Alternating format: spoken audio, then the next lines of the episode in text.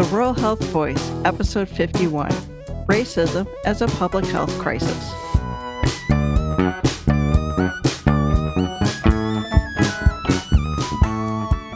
Welcome to the Rural Health Voice. I am Beth O'Connor, your host. We discuss rural health issues at the grassroots level and how state and federal policies play out in our local communities. How does racism contribute to poor health outcomes?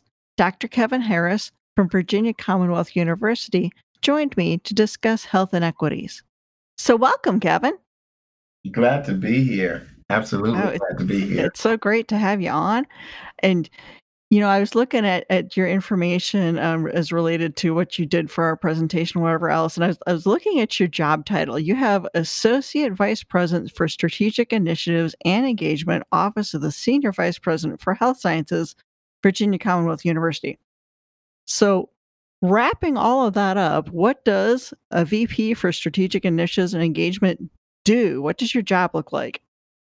Right. Well, good question. Um, it depends on which day you ask. Uh, so, uh, essentially, in our vice president's uh, office, uh, we're a central administration on the health sciences campus, uh, and really are um, uh, connected with each of our five health sciences schools, Massey Cancer Center, and the vice senior vice president for health sciences also serves as the chief executive officer for the health system. So we also have that uh, uh, health system uh, on campus as well. Uh, and so my role, as really the title uh, suggests, uh, is to work between those entities and then also with our main campus and partners in our provost office, our president's office, inclusive excellence, and, and, and so forth, is really to help to create opportunities uh, to support uh, university priorities, uh, particularly around student success, national prominence, certainly around diversity and community engagement. Uh, and on the health system side, of course, our mission of uh, teaching patient care and research. and so I essentially seek opportunities to collaborate. the university has a, a strong one VCU strategic priority where we are incentivized and encouraged uh, to work across the aisles, to work in a, in a, in a disciplinary uh, sort of model, uh, and to partner internally um, with VCU community members, um, but even more importantly, externally uh, with our community partners in our world as an anchor institution. So my job primarily is to ensure that um, people are connected, resources are connected, uh, that the priority initiatives that uh, my vice president would set uh, or others around the university, um, that I'm a part of that solution uh, to having those come into fruition. Now, under my portfolio are a few areas in which I think about each day, uh, and that's diversity as a primary component, um, particularly in the context of uh, how it manifests itself in a healthcare setting and a health training uh, education setting, um, but also community engagement is an integral piece, uh, as well as uh, employee, uh, uh, in terms of employee relations. I work very closely with HR in ensuring that our environment and our climate is one that is conducive for work and for learning. And then there's also opportunities to work with um, a pipeline in terms of workforce diversity, uh, students who are seeking accommodations from the disability space or in otherwise need academic support. and also in another student affairs perspective around the student experience, ensuring that our health sciences students across our schools uh, have an experience that, again, is conducive for them learning and then also entering the practice field. Uh, and so those are the primary focus areas.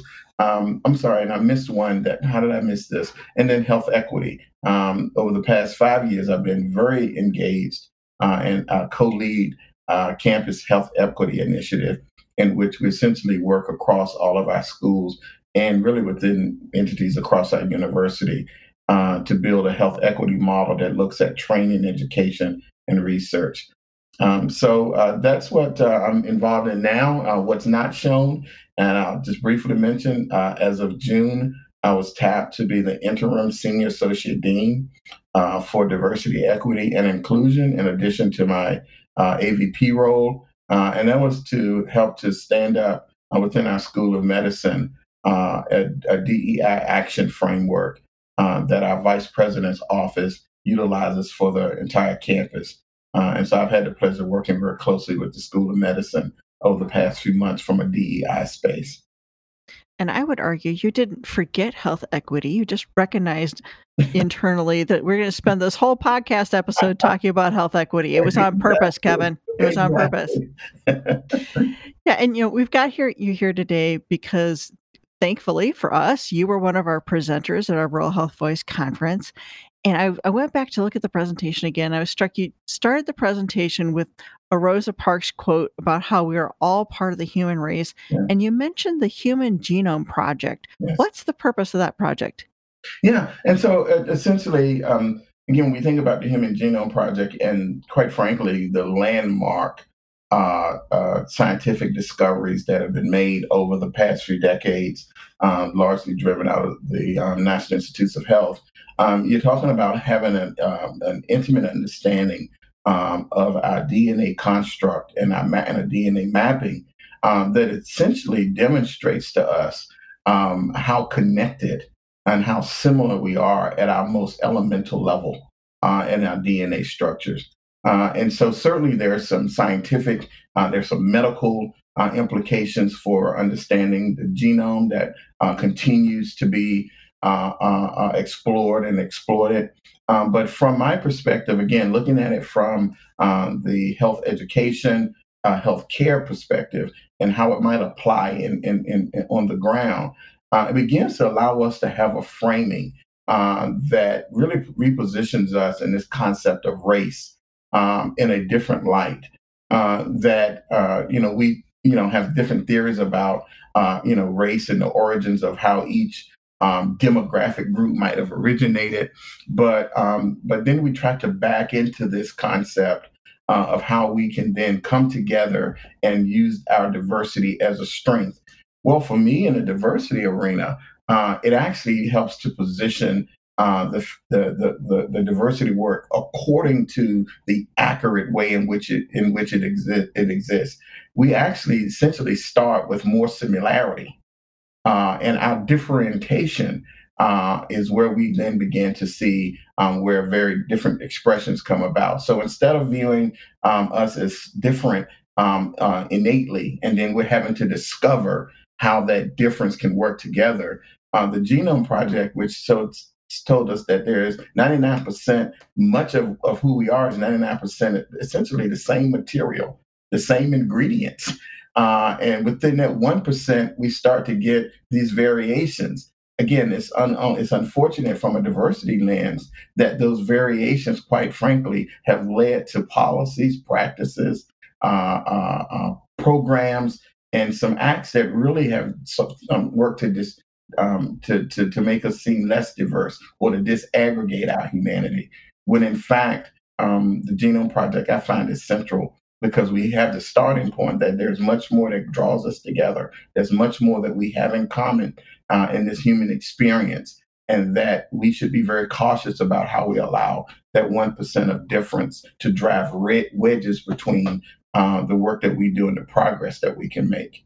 Uh, and again, I just found it striking that when you really look at some of our most um, prominent civil rights leaders, our most prominent speakers around pushing for uh, uh, humanity and equity for all, they all recognize that we have a shared and integral humanity uh, and that we must navigate and sustain that and not get caught in the trap of seeing only the things that make us different. So, thinking about another great civil rights leader, you know, you included a, a quote from yeah. Martin Luther King, the classic of all forms of inequality and justice and health is the most shocking and inhuman. You know, during the pandemic, one of the comments I've heard from politicians and public health officials is that we all need to wear masks because COVID doesn't discriminate. But if COVID doesn't discriminate, why are we seeing higher rates in the African American population? Mm-hmm. That's that that is a sixty-four thousand dollar question, and what what what we begin to understand, and certainly from my personal level, what I'm appreciating uh, is how those structural um, uh, factors come into play, um, and and from a health equity lens, how um, what we call our social determinants come into play, where we live, work, um, where we play, where we learn. Um, those are really the drivers uh, that be- that can begin to create disparate and in many cases disproportionate uh, outcomes, particularly when it comes to our health.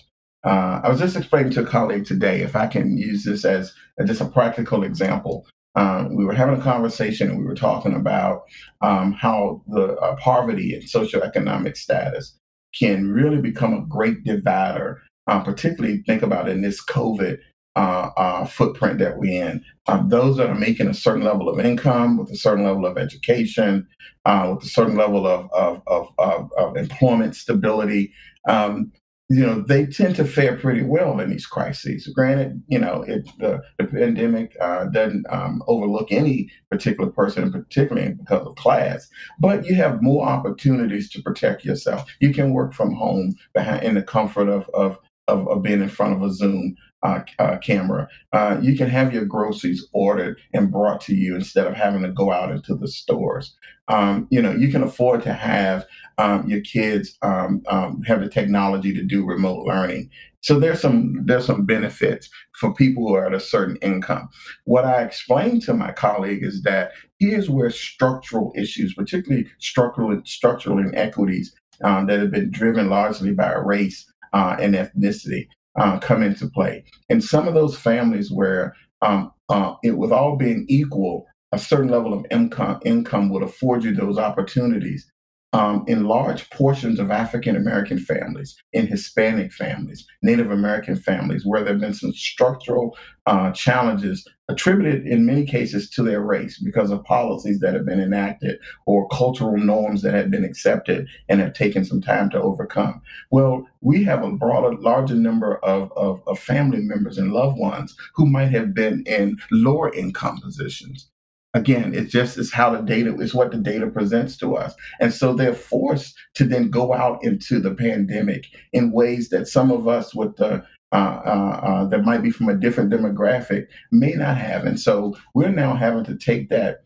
let's say $65000 that we may have as a household income and literally spread it amongst other family members and in some cases supporting two and three other households because those individuals have lost their their their bedrock. They've lost their job. Um, and they can't go back because they were a waitress at a restaurant um, or they were a, a, construction worker and the projects because of finances have been stalled.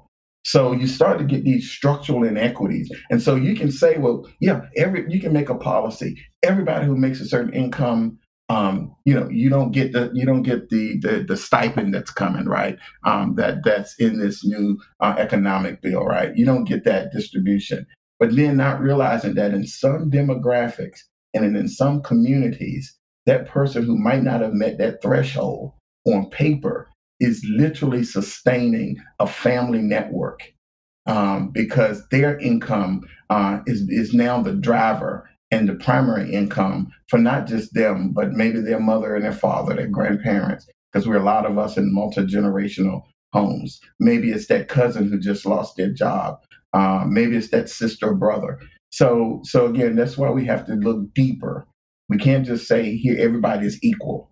You have to peel that back and say, now let's look if things are distributed in the same way based upon certain demographics based upon certain slices of the data. And what you'll find is that people are disparately impacted. Um, we have medical students, um, you know, from African American, uh, Latino backgrounds, um, uh, who, in, in greater proportions, not exclusively, but in greater proportions, we're finding having to also be the caretaker for a parent or the caretaker for a sibling. And so, in addition, so when we make policy at our medical school about what students are asked to do in this pandemic, we can't have a, a, universal policy that doesn't factor in that some students have a disparate proportion of responsibility based upon the structural issues that they're facing. That's what we want about. That's what health equity is about. And that's what Dr. King was talking about. These inequities, they tend to come not from commission, but actually largely now from omission that we are just not asking that second level question, that second order question that says, okay, yes, we got a policy that works for most, but does it work for everyone? And it's that question that gets you to equity. Well, in your presentation, you were talking about the difference between equality versus equity versus justice. And I was looking at that great graphic you had of the apple tree and making, you know, systemic adjustments to make sure everyone has access. Yeah. And it occurred to me, justice would be expensive. How how do we how do we address the fact that true justice would be expensive for everybody? Um, well, the flip side of that coin is that let's let's count out the cost of injustice. So so let's let's put the burden on injustice instead of justice. So yes, so even in the diagram you mentioned, uh, so yes, justice could be expensive. Certainly, uh, restructuring and mounting up the tree. And for those who can't see it, um, there's a, a, a, picture where uh, two young kids are uh, on ladders of equal um, size, um, but the tree had a tilt, and so the, the tree is stood up straight and boarded up and corded off. And now, you know, each stu each of those kids can get access to the apples equally. Okay, so right, that's expensive because you're dealing with a structural issue. Um, but let's go back to the inequality model. Let's go back to a model that says that justice uh, is negotiable.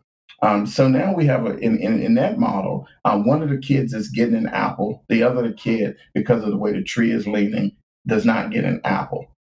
So now let's start adding up the cost. So one of those children now uh, is working malnutri- malnourished. Um, and so the kid that's malnourished is now also undereducated because you can't educate a hungry child. All right. And so now that uneducated, malnourished child, um, un- understanding Maslow's hierarchy of needs, um, uh, is going to do what that child needs to do to get at least some basic sustenance. And so now that child becomes an issue within the community because someone in the community has to figure out what do we do with this child? All right, and and and and, and in some cases, that child then becomes uh, a challenge to society, all because we didn't fix the structural issue in the beginning that allowed that child not to have access to uh, a fundamental uh, uh, sustaining aspect of life, which is food. So I would I would throw the question back: Which do you think is more costly? Um, we're going to pay it one way or the other. we're going to either pay those costs on the front end and and and have some structural changes that can allow individuals to to reach their best potential, or we're going to ignore those structural changes primarily, or maybe think we're prudent and cut costs, but then we're going to catch it on the back end. Right? It's that whole conundrum, right? How much does it take to educate a child, to provide a child with free lunch if they can't afford it, if their family can't afford it, so that they can be educated. How does how much does that cost versus then having someone that will support uh, five times that amount in the prison system or some other social services that we need? So, as a society, I think we got to grapple with. We have a very short, myopic um, approach to dealing with social issues and structural issues. We can only see five feet in front of us and not sort of look around the corner and say, wait a minute, if we don't deal with this, there's actually a bigger and more sustained cost and more systemic cost in the out years. So, and this is not a race or demographic issue. This is any child, any human being that is not that is stripped of fundamental access access to fundamental things for their survival. Any person in that situation will most likely become uh, an added cost to society. And so, when are we going to pay for it? On the front end or the back end? Back to the old saying of an ounce of prevention is worth a pound of cure. Pound, is worth a pound of cure. Absolutely. A, a term that I hear quite a bit when people are talking about equality and equity and justice that you did not use in your presentation, I want to ask you about. Talk to me about the concept of microaggressions. Mm-hmm. Mm-hmm. Yes, right. So that's uh, I think Dr. Chu out in, in, in, California. But microaggressions again is this concept um, that um, we tend to look for these grand, sort of explicit, um, clearly identifiable um, acts of, uh, of, whether it be racism or sexism or ageism, you know, whatever ism you want to attach to it, right? We kind of tend to focus on or build policy and structures around addressing those obvious things, those those evident things.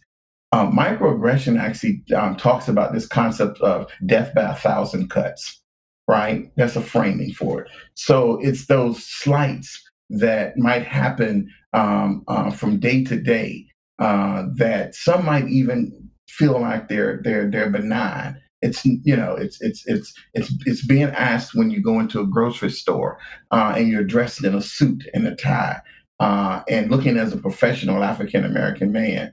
Uh, and it's on that day when everything else is being challenged. You're actually frustrated because we're in COVID and you're going in the grocery store, putting yourself and your family at risk, and you have that person who trails you around the store. Like on that particular day, that what would be considered on some days, you know, something you just blow off.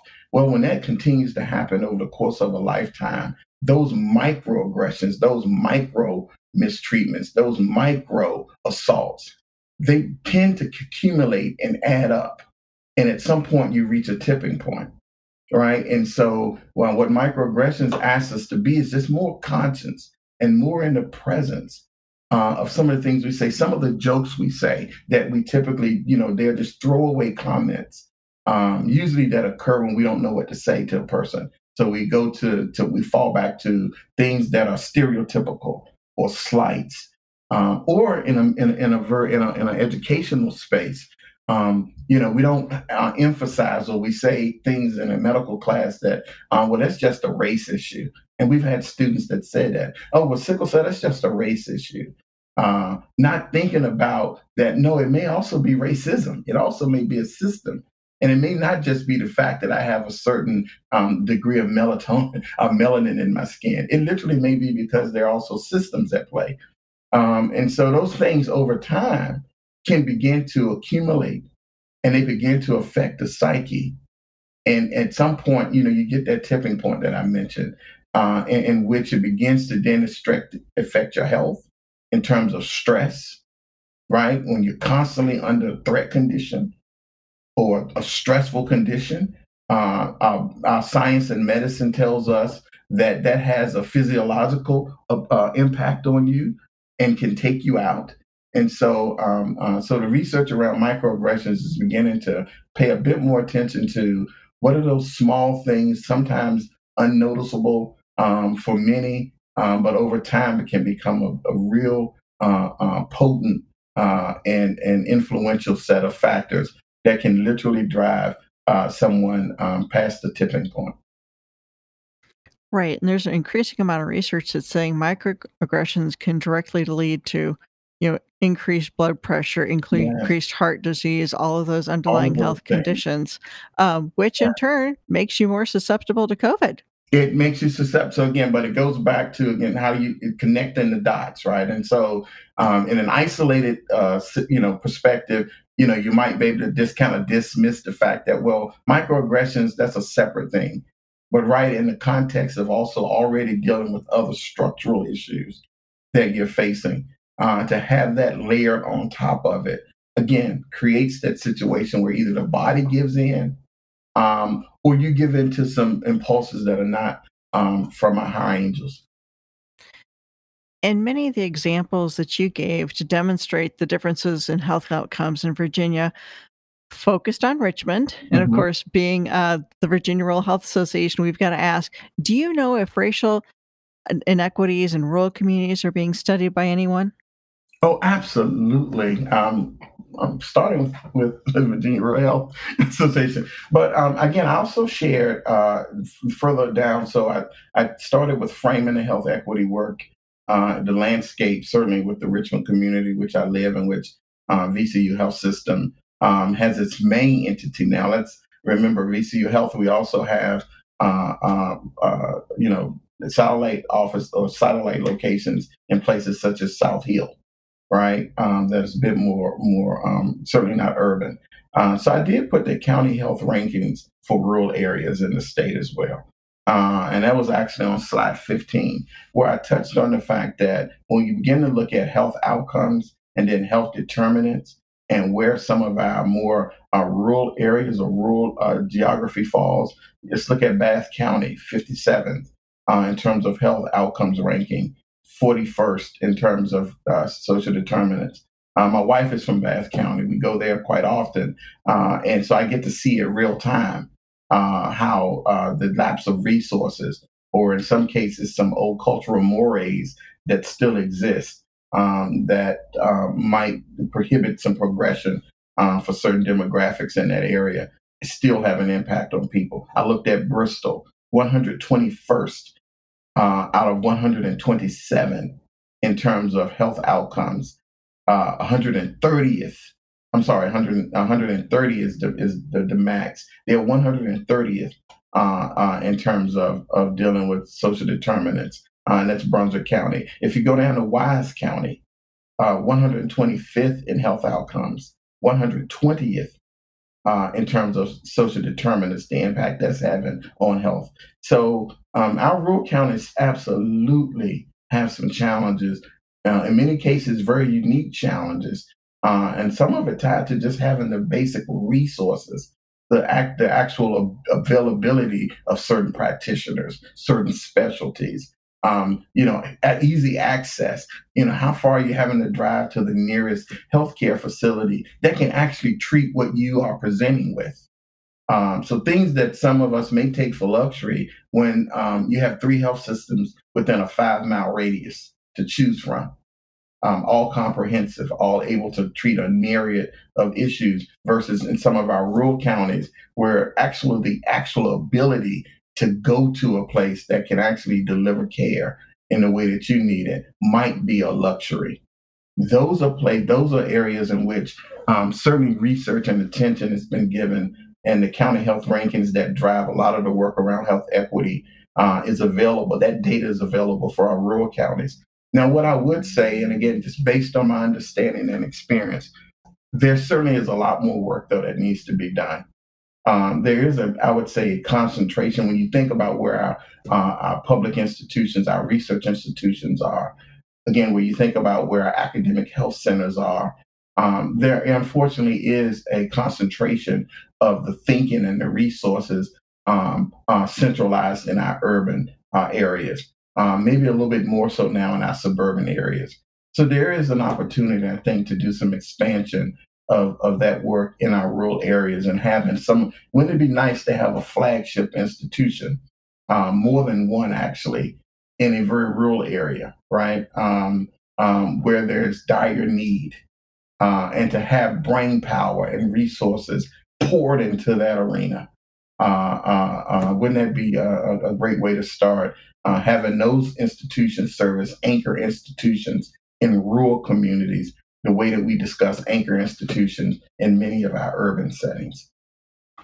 Absolutely. Would love to have that level of infrastructure available. Yeah, it will take some will and commitment, um, again, and re, re application of dollars uh, from our leadership, from our political leadership. Um, but um, but it's possible. And again, it goes back to what we talked about, Beth. When are you going to pay the cost? so uh, you know, would we want to invest on the front end and bear the cost of setting up those structures, and maybe even having those structures because of limited patient bases, um, have some need some more financial support from a social system, or do we continue to wait until our rural, communities are impacted uh, in ways that we're not able then to get to them to care for them, such as what we're finding with COVID. COVID tracked initially in a very urban, highly populated, densely populated areas. But look at where we are now. Um, now we're starting to see those numbers tick up in our rural communities.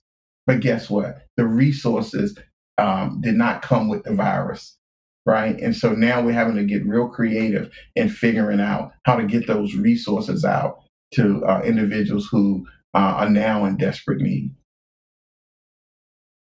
Well, and thinking more about you know some of those big system changes, there's been considerable discussion at the federal level of moving to some sort of nationalized healthcare system. You know, whether you call it Medicare for all, universal health care, or whatever name you want to stick on it.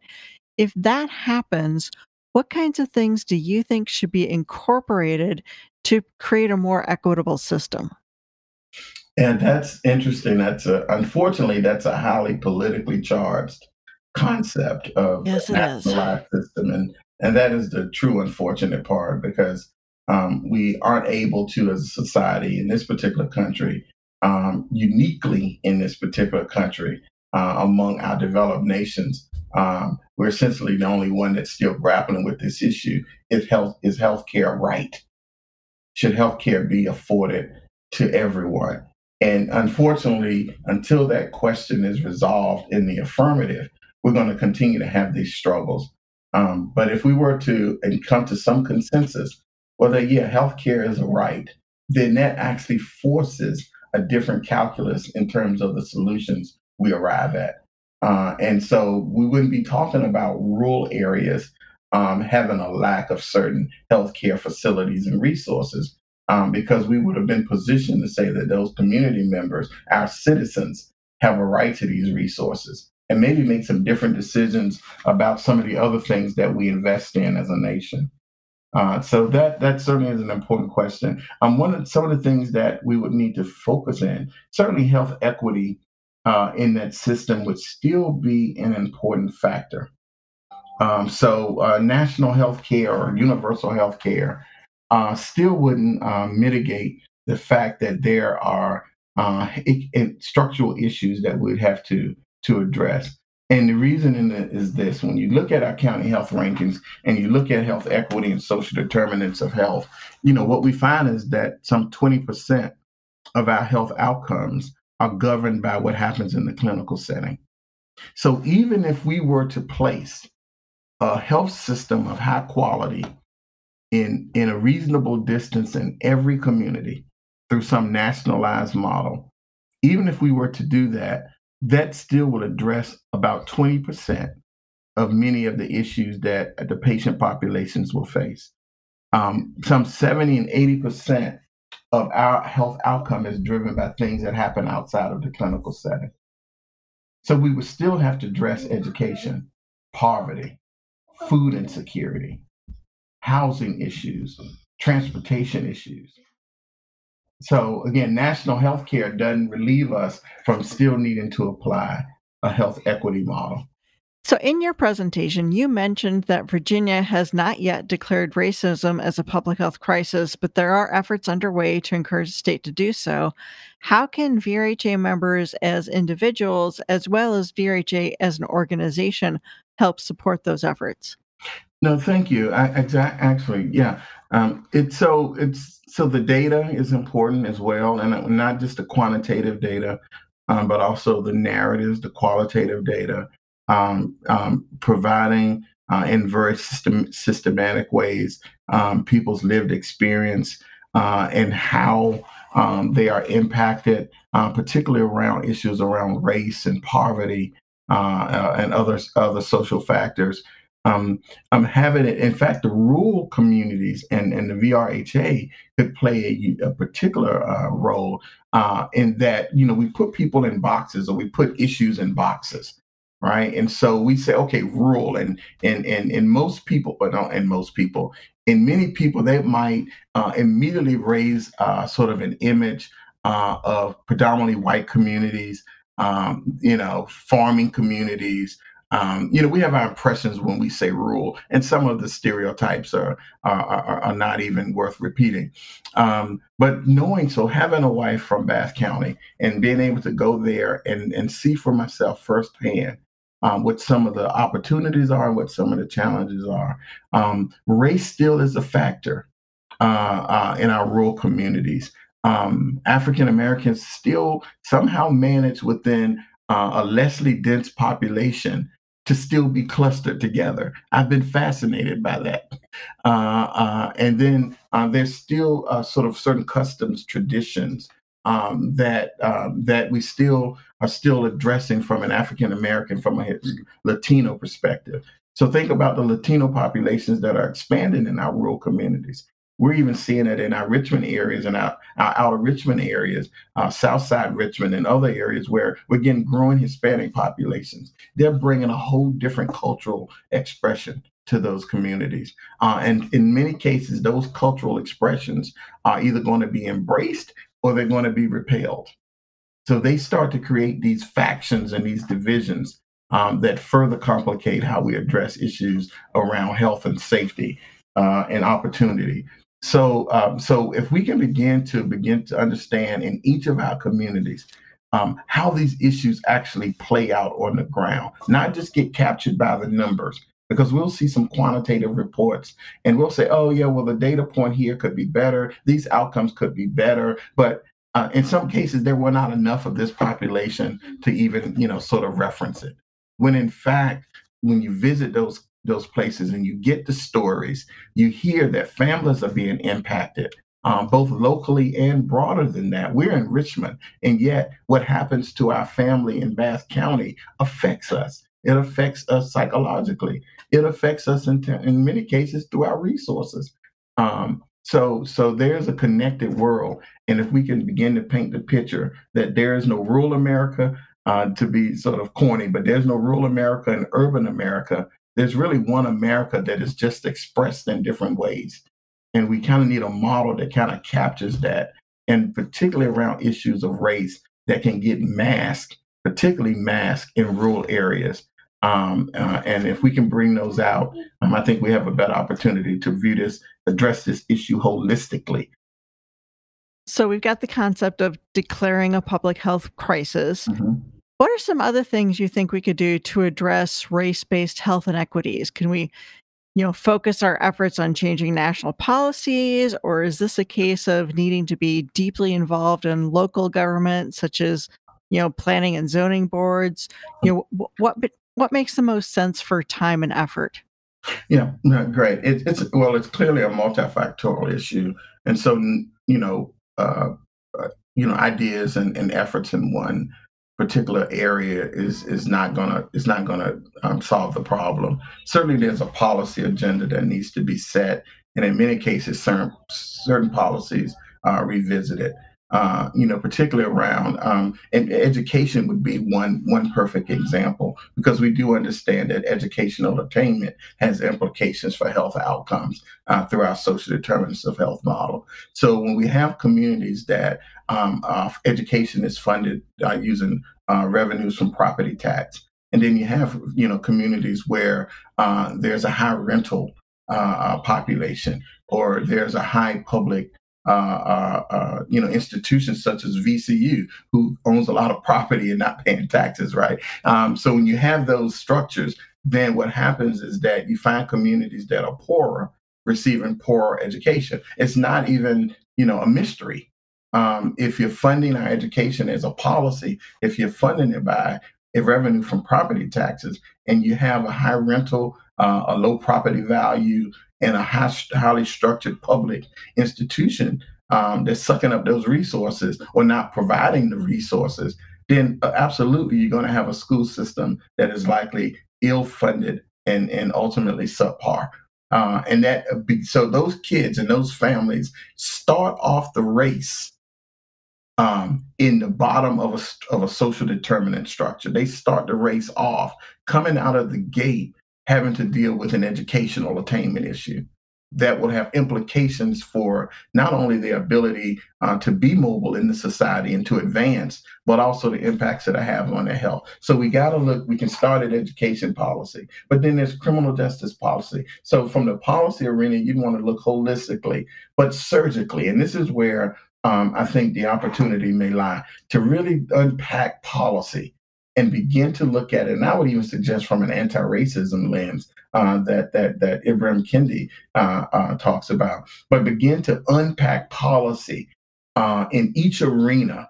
And the experts and, and others who are coming in with a diversity, equity lens, others that are coming in with a justice lens, put that interdisciplinary group together and begin to unpack is this policy, um, first of all, has it even been checked? From its origination because maybe it was made to address an issue that no longer exists. But let's say it's still a valid policy. Is it functioning in a way that is equitable? Is it producing and fostering disparate incomes? That's on the policy piece. But then we got to pull back and look at our social systems and our social structures. Uh, and how are we building services uh, that connect us and support us where the need, needs really are? So, you know, you can't just kind of look at policy. You got to look at what's happening on the ground. Now, with our services, are they adequately funded? Um, are they adequately resourced to understand their population? Or are they just um, there as a resource with generic services that, quite frankly, aren't addressing the needs of the population that they are purported to serve? So it's going to take also people looking at our social and our support structures and unpacking that and asking the question is it functioning equitably? First of all, is it functioning in a way that's relevant for our times? Because we have these legacy structures that, in some cases, might not have gone uh, inter- uninter- they've gone uninterrogated, and we don't know whether or not the original tent, intent actually addresses our relevant situations. And so that has to be unpacked. Uh, and there are professionals and experts that you can put to bear if we could have more of a collective approach and a holistic approach. You can put those toward those issues. But then there is the piece um, that is, is, is that individual um, that at the community level and then at the household level and then at the individual level. Um, so this these issues aren't just going to be fixed top down. In fact, in many cases, I believe the problem is that we approach them top down. Um, and so, if we can begin to look at those models where we build people up um, individually within communities, one home at a time, build back those structures. And I use the example of, and we go back, some of us who, who might have a few years under our belt, we go back to this village raising the child. And I can just merely go back to my childhood, which I remind people it's not history if I can remember it. So I can go back to my childhood and I can look at my family didn't have a lot of money. We weren't rich by any definition, but we were rich in terms of what our community provided. And so I don't have I don't remember having friends that just went hungry. Because quite honestly, my grandmother fed a number of people. I've ate at a number of my friends' homes. If you were hungry as a child, you got fed in our community. So some of it is going to have to return back to that that that position that at the community level, community by community, if we can strengthen communities and then by default begin to strengthen households, then we also have an opportunity where the top-down approach can kind of meet a grassroots approach uh, and everyone has skin in the game. That's it's it sounds Pollyannish, but um, and it would be except for the fact that there was a period in which some of us can remember our community worked that way. And so it's just a matter now, can we remember how to get back there? So that then when the politicians are doing their piece and they're using their expertise, when our clinicians and our practitioners, our social scientists are doing their piece, we're back at the community level, a level building capacity so that we can meet in the middle. Absolutely. Everybody together. I think that's one thing that, you know, rural communities probably their best strength is each other. Yes, yes. Yeah, and that's what I, and in fact that's what I enjoy. There is a connectedness. It's almost like a grittiness um, that you find to survive and to support each other. Um, you do see that. You do get that spirit. Uh, at least I do when I when I visit, um, particularly Bath County. All right. So wrapping up, a question that I ask every guest: If you could do anything, what would you do to improve health and healthcare in rural America? I, I'd focus on technology. I think right now, I think right now, um, um, with the way that our world is constructed and dependent and reliant on technology. I think the technology gaps and the technology deserts that we have um, in our in, in our rural communities.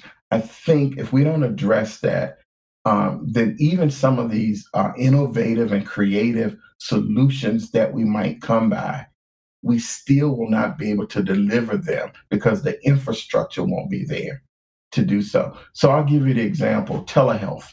So we've learned quite a bit in this COVID experience uh, about the opportunities uh, for telehealth to extend our care. Uh, our, uh, there's a stat at VCU, and I'm being very loose with the numbers, um, but something, you know, some 60 or 70 telehealth appointments per week, and, you know, some low number. And now it's well over 4,000 while we're in COVID, right? So now think about telehealth in the rural community. And we just had this experience. So my wife and I went uh, to spend a few days uh, at, at, at her mom's home in Bath County. Uh, and uh, it just so happened that the weather was a bit tricky, uh, and we weren't able to get internet. The internet had, had, had, had, and it was a weak internet signal anyway. We weren't able to get a phone signal with our Verizon phones. We literally have to go to the edge, down to the edge of the walkway to talk on the phone to get a signal. And so that brought to me, I said, so what if one of us were to get really sick right at this moment in the midst of COVID, right? So the nearest hospital uh, that would be able to even probably address is in Alleghany. It's about a 45 minute to a 50 minute drive. So that's our first challenge. But we don't even have communication to to actually reach out. so we literally would have to just get in the car and start driving. but what if you don't have a vehicle and you needed to, to get uh, uh, some medical care? I started thinking about that when we didn't have some things that we take for granted in our home in Richmond. And I thought, you know, so how can we even do comparable, com- competent telehealth when there are many communities who structurally don't have access to, to broadband and to high speed, like fiber optic uh, networks. How can we begin to even think about telehealth as being a mode of, of, of expanding healthcare when you can't, you don't have the resources or the vehicles to deliver it? So if I could do one thing, I would level set everyone with technology. At least that opens up the opportunity for some of the innovation to actually be um, sort of delivered at a macro level with no with no one left, no community uh, left behind. That that's the one thing I would do if you gave me gave me a choice is to level set around technology. And as someone who does not have broadband access in my own home, I 100% agree. yeah, it is, I, I, felt it firsthand. It was a visceral sort of experience um, because we're there and we were just literally trapped. Um, and for my kids, I mean, it was traumatic because they weren't able to watch one of their favorite TV so we were trying to convince them to look at, you know, videos uh, we were able to, to, to, that we downloaded that certainly weren't for kids. And we were trying to, you know, mute it out. And so we can at least have some entertainment after we read to each other. But, you know, but we couldn't get that. And so they were traumatized by, oh, mercy. experience. All right, then. Well, thank you so much for joining me today, Kevin. Thank you for the opportunity. This is important work. Uh, I hope the conference went well. Uh, I know it was instructive. I looked at your list of speakers, uh, and I can't imagine the wealth of information that was shared. Uh, and again, um, any way that I can support the work that you're doing, count me in. Thank you. That's Dr. Kevin Harris promoting equity in technology access as a way to have equity in healthcare access. Dr. Harris was one of the speakers at our recent Rural Health Voice Conference. To view the video presentation that led to this interview, visit vrha.org, select Rural Health Voice Conference under the Events tab, and register for the event. You can choose to watch just Dr. Harris or all five of our excellent speakers. This presentation was sponsored by Anthem HealthKeepers. The Rural Health Voice Conference and this podcast are sponsored by the Virginia State Office of Rural Health.